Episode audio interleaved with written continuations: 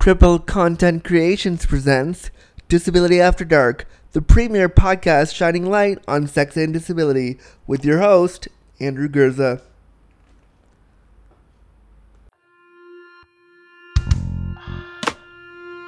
Disability After Dark with Andrew Gurza, Shining a bright light on sex and disability.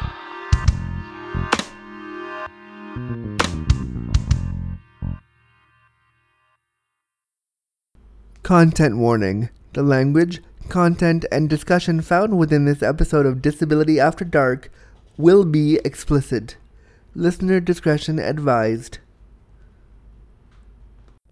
Hello there, faithful Disability After Dark listeners. Thank you so much for coming back to a brand new episode of this program. I am so excited that you want to shine a bright light on sex and disability. I am your Crip Crush Monday. My name's Andrew Gurza. I'll be your host. Let's dive right into a brand new show. I talked a few weeks ago about working as a queer cripple, probably about two shows ago. I talked about working as a queer cripple and what that has meant for me as a queer cripple, really, and what how important it has been for me to create a platform for myself with this podcast, with some of the other work that I've done, and all that stuff. I've also talked to several guests on the program about the importance of media representation for queer people with disabilities and how that could and would transform our understanding of sex, queerness, and disability, and what also what that might look like to an audience.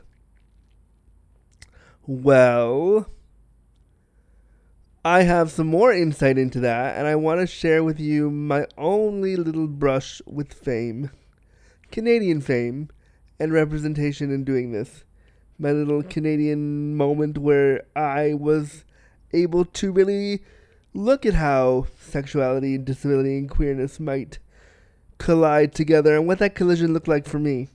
And I mean collision in the best possible way. It was a really interesting experience and I want to share that with you.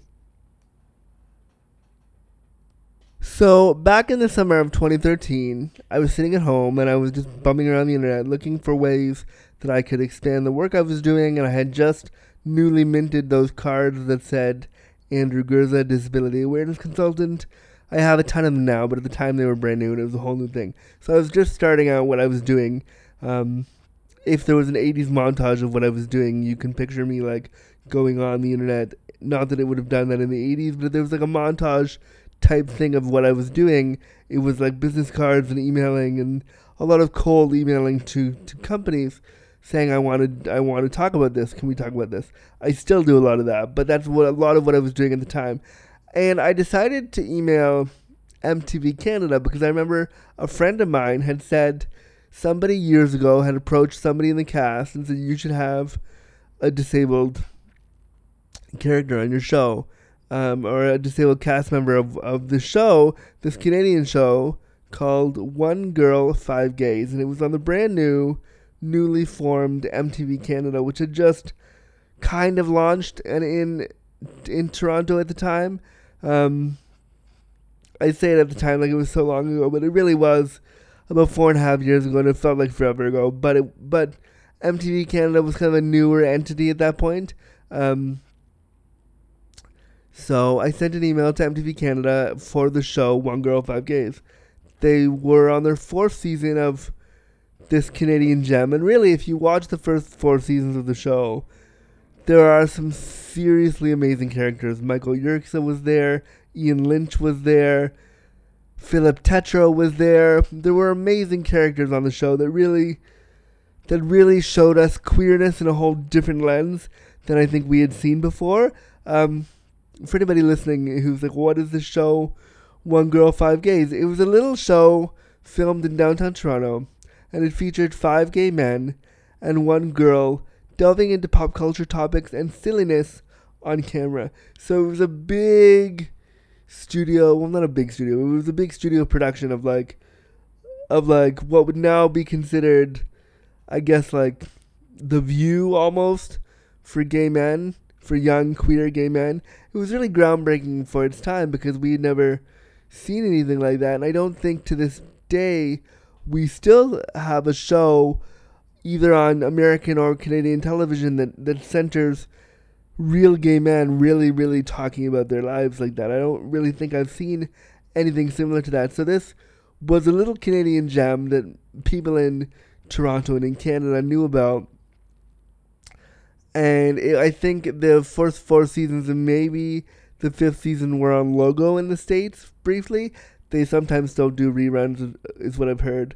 Uh, but it was kind of a big deal if you were a queer man or if you were apparently a high school student or the parent of a high school student, you would watch this show.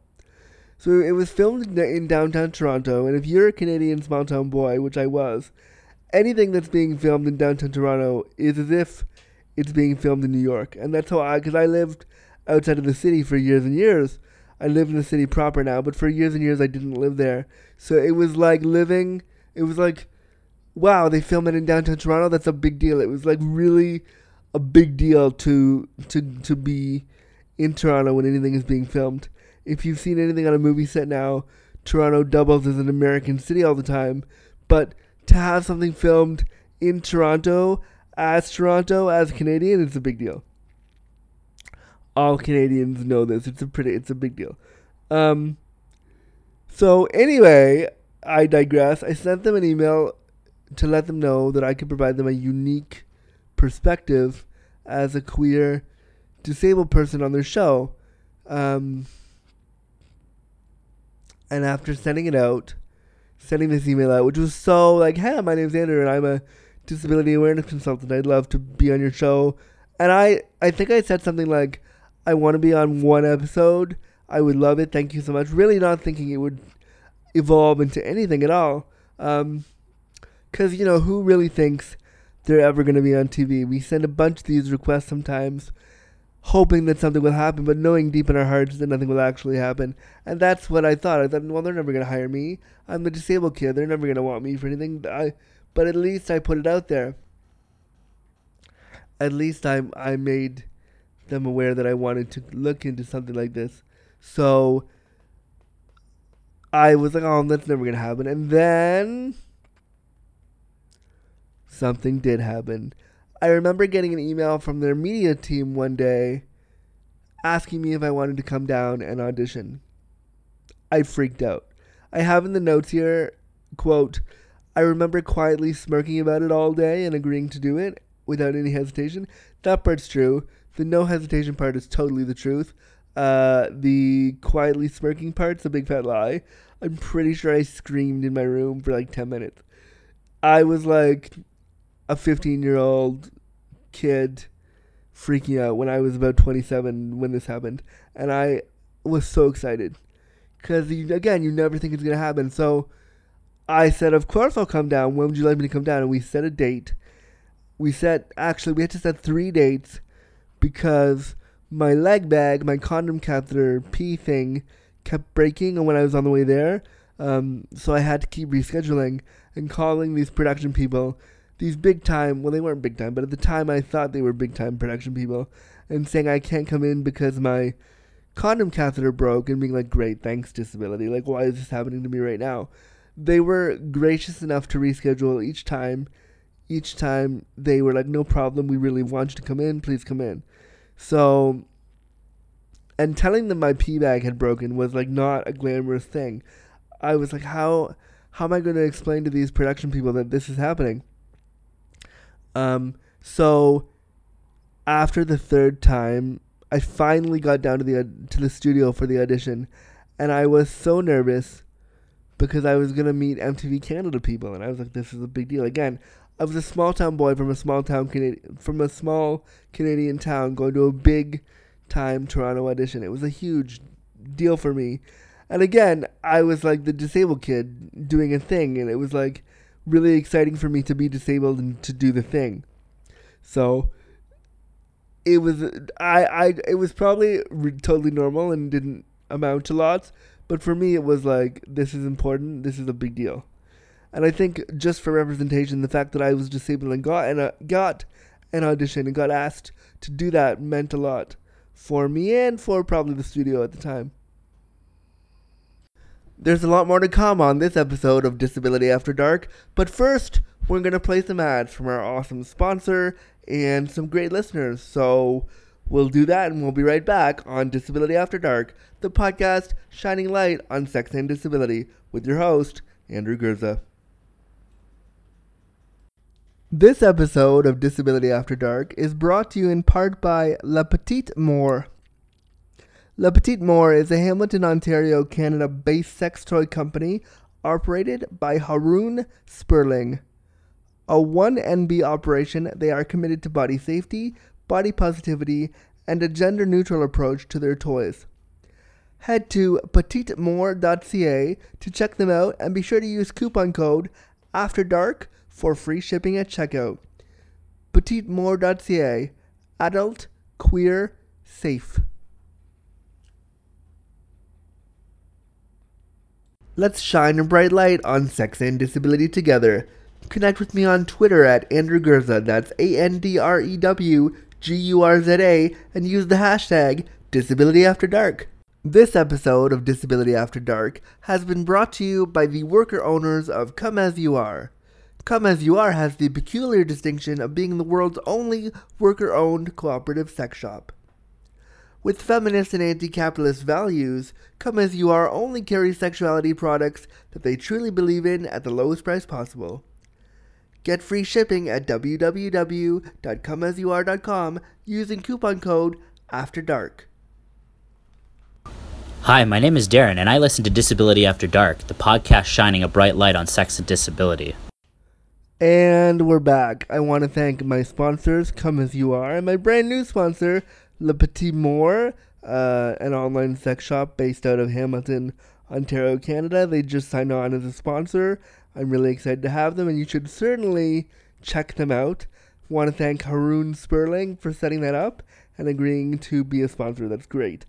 Also, want to thank all of the people that listen to the show. Our numbers are really, really high right now. This is great. This is amazing. Thank you. Um, I also want to thank anybody who pledges via Patreon. That's awesome. Means the world is really important. Thank you. Thank you. Also, want to thank anybody who has recorded their voice for a little. I listen to Disability After Dark. That's great.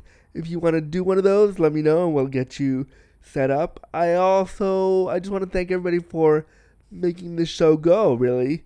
So thank you everyone. Enough gushing now. Let's get back to Disability After Dark, the premier podcast shining light on sex and disability with your host, Andrew Gurza. So I was there for my audition, and I was super nervous to meet these MTV Canada executive people. I was com- really nervous to do all of this. I was excited that I had a shot. I was excited to even be there. I was also really nervous. Um, the irony of that ner- of the nerves I had there, standing in front of the MTV execs and being worried about what to say. The irony was that two years later, I'd have a naked photo of myself all over Toronto and internationally. So so it's weird that I was nervous because literally two years after that, I was naked all over the city in a photo for the city. So it's just kind of funny that I was so scared. Uh, and now I would have no problem being naked in front of people and telling all my embarrassing stories, which we'll talk about in just a minute. Uh, so I remember they asked me to come in and tell them embarrassing stories, and so I wheeled in the center of the room with my chair, and I nervously started telling many of the stories that you all have heard by now on the podcast. Blowjob stories, locked in my room stories, my first time stories, etc., etc., ad nauseum, infinitum. I remember being so excited to tell these stories because I hadn't really been given the chance to share these experiences at that point, and I wasn't, you know, doing a podcast, and I wasn't, I was writing a little bit here and there, but I wasn't kind of doing anything with this stuff. I hadn't told a lot of these stories, and I was telling these people to their face, like, this is what happened, here's how I felt, here's how disability factored into that. And I remember even in the audition telling them how disability factored into much of what I was dealing with and have and making sure they understood that disability was a huge part of this. Um, the irony of telling all those stories is that again in a couple years, like right now, I would decide to have my own platform. And I would soon have my own place where I could tell all these stories for myself, by myself, and I could produce all this stuff on my own. So the MTV gig, while I was scared of it, it really helped me to see what it is that I wanted to, to do later in my career.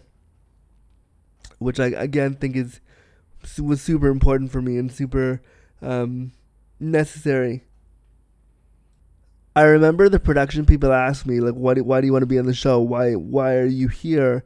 What does this mean for you?" And I reiterated about seven times between my stories and just talking that disability representation on this program was super, super, really, really important for me.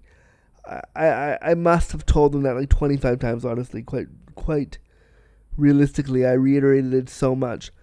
I wanted them to know that I was coming in there with a mission, a purpose. I wasn't there to play a two dimensional cardboard cutout of a gay guy character. I had a reason for being there, and I was going to utilize that reason to to have my voice be heard by somebody watching at home who looked like me, who needed a role model, who needed somebody who looked like them, and that's why I was there. That was what my purpose was, and I made them know it. I made them I made it very clear to them that this is why I was there. Halfway through the audition process, they told me that I got they wanted to work with me and they they're they're like we never do this, we never tell anybody this, but we want to work with you and we want to have you on the show. What do you think about that? And I was floored. I was so excited. I didn't know what to do because again, small town Canadian boy, disabled Canadian boy, disabled queer Canadian boy getting a shot to be a disabled queer Canadian boy on television. And so it was a big deal. It was like it was like winning American Idol for me. First, it was like being Kelly Clarkson winning winning American Idol, or, or getting getting the golden ticket to Hollywood North. I guess you could say it was kind of like that for me. Um, I was so excited. I knew that this meant big, big things, and I knew that this would provide provide a template for queer disabled people, hopefully, to see themselves on television somewhere, somewhere in some way, I mean, again, it was a small production. It didn't go super far, but maybe it would help somebody. And maybe it would help other queer men see disability as something viable. I mean, the show was pretty ballsy, for lack of a better word, in getting us to talk about our sex lives. So maybe if I talked about that as a queer disabled man, it might change things within my community. That was my hope, anyway. And I went home that day and I didn't tell anybody for I, I got on the I got on the big handy transit bus, and I didn't tell anybody for a couple hours. Like I just stayed quiet and kind of I literally this time I did stay quiet. I was quiet and giggly and giddy and weird about it because I was like, this is I need to. Ch- this was my thing, and I wanted to like cherish the moment for myself and not get not get too ahead. And I was also worried that like if if I told everybody, it would disappear and it would never happen. And I didn't really want to believe that any of it had happened because, again, ableism in these in these instances also means that you don't believe you're worth it as a disabled person to give, be given shots like this. So when this came along, even though I know I had gotten it, I didn't believe that it was happening. And also, they were going to pay, which was a whole other thing that I was like, what? You're going to pay me to be on your show? This is awesome, but I don't believe any of this. Any of this and I really didn't. At some point before I filmed, I sat down with Mike Yerxa, and if you follow the show from season one to season four, and maybe possibly the end of season six, he was there for a couple episodes. Um, well, he was a he was a he was one of the stars from season one to season four, but then season six, when they did their All Star season, he was part of it. So Mike Yerxa was a big deal, and he kind of got a, lot of recognition in and around Toronto in our communities for being a, a member of uh, that cast. And he was somebody who I looked up to, and I, I just randomly messaged him on Facebook prior to to my first recording, and I said, "Can can we go out for dinner and just chat about this thing? Because I'm kind of scared, and you don't know me, but I I just want to." talk to you and we didn't know each other at all and we ha- we sat down and had dinner he was so sweet about it, and he said to me, you know, um, he said something super humbling. He told me that it wouldn't, this thing wouldn't make me famous. It wouldn't make me gay famous. It wouldn't make me famous really in any way. Um, and he said the book deal is not going to come from this. The book deal and the TV deal and all the things you want are not going to come from this. And that if I wanted that kind of recognition, I had to do it myself, had to go after it myself. And that was super humbling to hear because I did have visions of being the queer disabled guy. And from this experience, being on Canadian television, I would have, you know, all this Canadian fame and all this and a ton of gay sex because I was on a gay show. So I must be going to be getting laid from it, right? That's that was the fantasy that I had, and he really quickly was like, "Nope, none of that's going to occur. Don't think like that." And he really pushed me to pursue stuff on my own, and really made me see that I had to, if I wanted this disability and queer thing to go, I had to do the work myself. And I don't know if he knows it. And Mike Yerxa, if you're listening, um, you you that that conversation we had years ago has always stuck with me. And thank you for telling me that, and being so honest about it, because it really humbled me and pushed me to do the work I'm doing now. It really did. It really pushed me to do what I am doing right now in that conversation. I will never ever forget it. And, and if you go on the Canadian version of this where this podcast is in iTunes, Mike Yerxa leaves an amazing review of just a few episodes he listened to, and I can't thank him enough for that. And I can't thank him enough for the advice he gave me that night. What's funny about the interactions with Mike Yerxa and I since then, we went to a party a couple years ago and we were at the same party, and it was somebody's birthday, and we were having cake, and he was like, Do you want me to feed you cake? And he shoved I was in a harness that night. I can't remember why for this friend's birthday party, and he shoved cake in my mouth, and it was we just had a laugh. So Mike Yerxa, if you're in the Toronto area, and you bump into Mike Yerxa out at clubs or whatever, or see him around the world, because he's now, I think he's I think he's an exec for Amazing Race Canada. And he travels all over the world, being amazing. He has done documentaries on queerness and queerness in different communities. He's somebody who if you bump into him, he's an amazing guy and somebody who I really admire. But him shoving cake in my mouth later in in our interactions and friendship was really cool. Hilarious, by the way. Just that's what happened. So back to my experience on the show. The production team wanted to I remember they called me up and they emailed me and said we want to build a ramp to get you on the set. We're going to build a ramp just for you. So hold out until we get that ramp built, Andrew, and we'll get something built for you. And I thought that that was super cool. Um, I was really happy that they were trying to do that. I was like, this is wow. They're really taking steps to make sure that their set is as, is as accessible as possible. Because I think what they were realizing was that they never had a wheelchair user on their set before, and they'd never done anything like that before. So they were really trying to figure out what would be the most accessible for me. And I thought that was really, really important and really, really cool that they were really giving it a shot and didn't just say, oh, Andrew, figure it out, figure it out, be there, figure it out. They really did their best to make my experience as accessible as possible. Seeing a production like this do this for me showed me that these types of accommodations and these types of, of things that could be implemented can be done. And so when we're looking at bigger productions that say, "Oh, we can't accommodate disability," I am I'm I'm I'm always kind of floored because I'm like, "What? This little tiny Canadian program made sure that I was as comfortable as possible and did their best to make sure that it would work for me." And you're telling me that you big studios can't accommodate a little bit of disability here? Yeah, right. I don't believe it. That's a cop out. So if MTV Canada can do it, so can you. Not only that, but the production team also tried to make sure that I was super comfy. They helped me with accessible transit back and forth from home. They helped me take off my coat and like change if I needed to. For a group of young interns working on this program and in entertainment at the time in Toronto who probably had no or very limited experience with disability, they did a pretty solid job of making sure I was okay and I really have to commend them for that. And I really, I really enjoyed the experience of being behind the scenes and working with them to make sure that I was all right as a wheelchair user, the only wheelchair user on that set. It was pretty, pretty cool.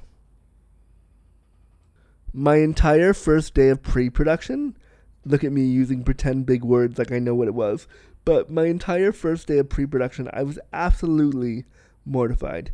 They had me come in and they wanted me to film this video of myself, this like spinning video of myself where they would kind of introduce me to the world prior to my episode airing or something. Um, and I remember I'm wearing this horribly bright blue cardigan, which I still have, by the way. Um, and I have hockey hair, which is so, so painfully Canadian. But what it really means is I just hadn't cut my hair in a few weeks. So I had hockey hair, and I'm pretty sure that I look ridiculous because they wanted to get me to smize. So they had me in this big room with the cameras all around me, going around my chair, and they were trying to block my chair uh, and get it in the shot and figure out how to make it look profesh with all their lights and stuff.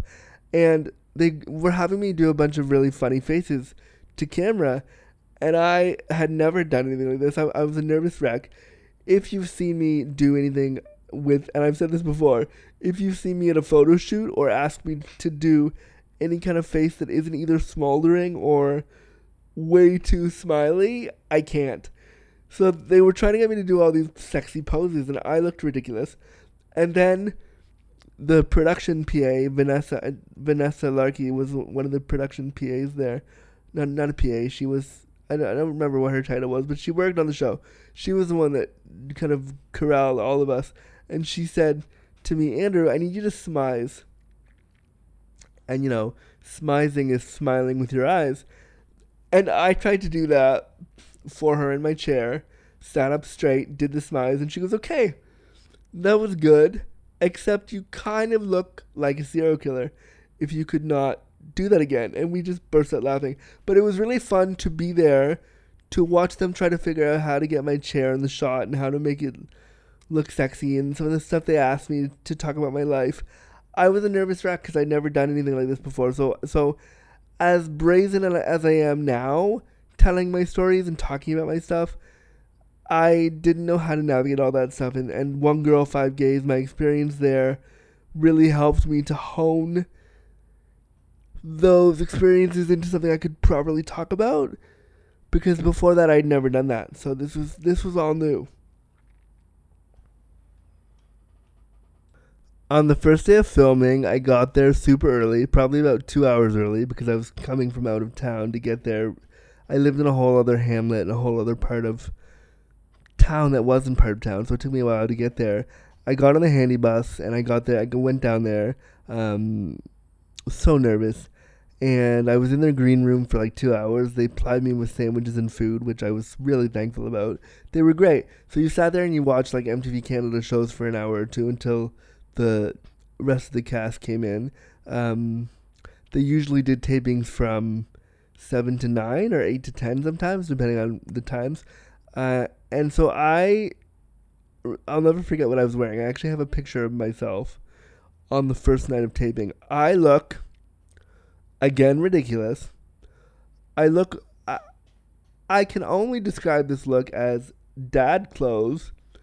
I was wearing a bright pink golf shirt and Docker pants. You know the ones, the ones that make you look like you're about 45 and you're a little bit depressed with your life. That's what I was wearing that night with my hockey hair. Hadn't cut my hair in a while, so I looked kind of ridiculous, not gonna lie, a little bit ridiculous for sure. I was trying to look, I suppose, quote, professional, because I felt the responsibility and weight of being the only visibly disabled character on that show. I have a picture of what I was wearing, which I will put on my Patreon page for all of you to look at. So if you want to subscribe to the Patreon and see kind of how I looked, and you want to see like what I was, I, I also tried to find a clip of the show to put on the Patreon to like to to to show you, but I couldn't. It wouldn't work. I tried all the browsers and it just didn't wasn't working. So unfortunately, I couldn't get that to go. But I'll put a picture of myself on the Patreon for you to have a look at. Of course, now I would wear like if I was doing it now, I would wear a harness on. I would be so much more relaxed about my sexual identity and what I would be wearing. But at that point, I was so concerned about who was going to be consuming my image. Um, and as I've done this work, I've become less concerned with it. I mean, I am concerned still always, but not to so much to the extent that I was previously. Um, so after each taping, we would all go out to actually before I get to that point, I skipped a point. So throughout the show, I tried to be as honest as I could be. There were points where the production team wanted us to create a caricature of ourselves and like really ramp up how how much enjoyment we were having to, to make it look like we were having the best time. And I never really did that. I was always like, nope, this is the deal. This is who I am. Here it is. Um, I always felt throughout the show that I had to be as honest as possible. And so whenever the cast would be talking about stuff that I wanted to experience, like certain clubs or certain sexual things that I hadn't experienced yet or couldn't experience due to disability, I felt it was my mission to bring that forward and that kind of ableism forward every single time that that was happening. Looking back on it, it was probably annoying as fuck. Um, but I felt it was extremely necessary to do that. I wanted the cast to understand that all the frivolity and fun they were bringing to, to their queer experiences were things that I never got to do. And I still kind of do that in the work I do today. But I also wanted the people at home to understand that my queer experience was so much more different than what they were capturing in 22 minutes. And what, what, what, what I think about the show is that so th- those conversations, if you watch the show, those conversations only lasted about 22 minutes for the air, but we talked for two, two and a half hours when we taped. So there was so much deep stuff that they cut to create a certain image of queerness that all of us were kind of like, yeah, but also no, but this is not how we do it. Um, I also remember that during press things, like every week that we did it, we would do a picture of ourselves before it went out to air. We would do a picture of ourselves like at the studio, and I remember there were a few photos where we were all together, and I remember the able-bodied cast would be together, kind of holding each other, and I would always be off to the side, awkwardly not knowing what to do, and I really wish that I had been more upfront about wanting the the the cast to involve me. Like they would also sit on the couches for that show. They would sit on the couches beside each other and be all like touchy and feely, and then I would be because I was in my wheelchair, I'd be off to the side. Now that's just a little thing, but I feel like they were able to bond over that kind of togetherness, and because I wasn't able to sit in the chairs, and again, this is no one's fault. This is just an observation that I had when I was there, because they were able to sit in the chairs with each other. They bonded, I think, as queer men, where I never got that experience. Um, again, that could be nothing, but that's sort of how I felt about it. Uh, I also felt sometimes that after each taping, we, we would all go out to grab drinks with each other, and then we go our separate ways. I really, in the beginning, I really wanted to use that time to bond with the cast, but that was often a difficult thing for me. And well, it wasn't anybody's fault really, because we all did go out and have drinks, and I was included in that. But again, the cast would sit on one side, and I would tend to sit on one side with production. So all these little cliques would form. And I don't know if it's just a queer cultural thing or if it was if it was ableism. I'm not sure, but it felt like there's you and then there's me coming in, and I don't quite know how to be a part of this. And that's kind of a metaphor for how I feel about my queer community even now. I am here doing the work to elevate my experience as a queer disabled man, and I did the work when I when I was filming there too. But I still wonder how do I bring myself into that? And even though people saw me on TV and they saw me do my little seven shows where I was the the queer disabled guy sharing my experience, which I'm very very very proud of, but I'm also always I always wanted to be in with them. I wanted to go to the clubs afterwards. I wanted to know the same guys they did. I wanted to come into the green room on the days we taped and have sexy stories to talk about, and I never did. And that was again, no one's fault, but it felt really hard to sometimes connect with them in that way for me anyway for me it was it was a tough thing to navigate. And there was one point where i overly texted one of the guys a bunch because i wanted friendship and i wanted to use our involvement in the show to become friends. And at one point he said to me what he said to me in front of the cast wow you really text a lot in this really weird sort of flippant way. And i just felt like oh i'm just trying to make friends. And it was really a microcosm of the community and it taught me a lot about how much work we have to do with regards to ableism in our community. It was a re- I mean it was only 7 episodes. It lasted 2 months, but it was a lot it was a big experience in how to navigate the ableism within our queer community, which I talk about all the time, but it was very directed at that point. It was very very very very noticeable at that point. One thing I wish I had done differently on the show was I wish I had relaxed a little bit. I wish I had had more fun and stopped worrying about how disability was portrayed all the time. I wish I could have just relaxed and laughed a little bit more about the things because they were asking us questions like, Tell me your weirdest blowjob story, or how do you give a blowjob, or how would you eat a hot dog? Just really weird, ridiculous, innuendo y questions, which now I would answer with like complete hilarity. But at the time, I was so concerned and I wish I had just relaxed a little bit more. But it did teach me also how to talk, and I really I didn't even how to talk about being queer and disabled and how to build. I think through that experience, I was building the brand I am now. Like it was the beginnings of what I'm doing now, but in a different setting entirely. And it was also being broadcast to this to Canada initially, and then again, and then later in the states anybody in America who has seen season five of One Girl Five Gays, let me know what you think about it. Let me know if my episodes aired on Logo and what you thought, and if you did watch it in either Canada and the States, do you have any thoughts on it? What did you think about the disability representation? Was it good enough, or should there have been more? I had a great experience on the show. It taught me a lot. It made me realize that I'd like to do something similar on this podcast. So if any queer disabled people want to be on a panel where we just ask each other ridiculous questions about our sex lives and joke about it via the podcast for a theme that is not a theme at all, it's just us sharing stories, I'd love to do that. If any production companies are creating content, queer content, and need a disabled person, please hire us to be on shows like that to share our experiences. Hire me. I'd love to be on a show like that again. MTV or Logo. If you're putting together something similar, hi, my name's Andrew Gurza. I've done this before. Hire other people. Hire people like Carrie Wade, Alaina Leary. Hire hire people like Kirsten Schultz. Hire all of us to tell our stories. Um, and definitely consider queer disabled people as part of these these reality shows.